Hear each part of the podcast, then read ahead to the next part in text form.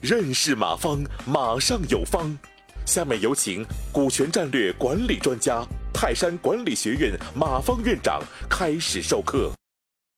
我先回答这马全才的问题。我有一个客户，一家医药销售公司，员工三十个人以上要做股权激励，两个副总，三个部门经理，五个员工，其他都是普通员工。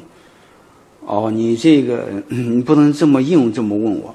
你比如我看上一个女孩子，我就问你，我这个女孩子适合不适合我做我老婆？这个是没法回答。因为你不了解，你不了解我，你也不了解那女孩子，嗯，所以没法说。因为你的公司大小不知道，规模不知道，性质不知道，我没法说。嗯，包括老板的偏好我不知道，我不知道你大家明白什么意思没有？这个比较复杂，嗯，因为你取决于你老板的偏好和公司的实际情况，啊，你选择哪种模式，嗯，我还真没法说。啊，常用的就是你可以先给他干股。你可以给他期权，嗯，都可以。我建议这两个你选一个，好吧？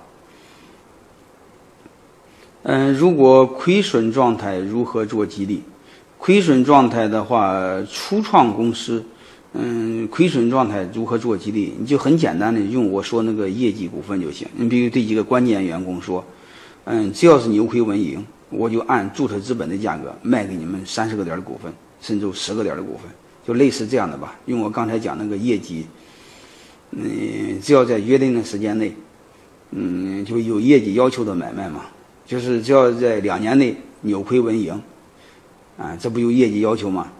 然后啥就是买卖呢？你可以，我让你按注册资本的价格，最原始的价格卖你们十个点的股份，这是不是最简单的？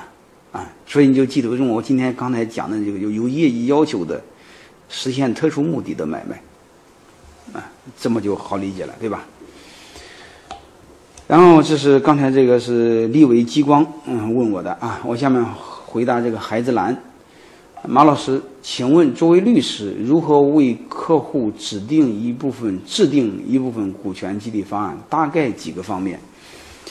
股权激励方案，你就按照这两天我讲的，就是这一次和下次我讲的，那是结构，具体的方案。呃，就是如果简单来说吧，你先和客户一块商量用哪种股权激励的模式，然后确定一些关键的要素，嗯，大概就这这两两个大模块，嗯，再就是背后的管理的调整，嗯，因为要和这个股权激励匹配起来，大概就这些，好吧？感谢收听本次课程。如您有更多股权问题，请微信搜索“马上有方”官方公众号。泰山管理学院自二零零七年起开设股权管理课程，每年有上万名企业老板学习和实践泰山股权管理法。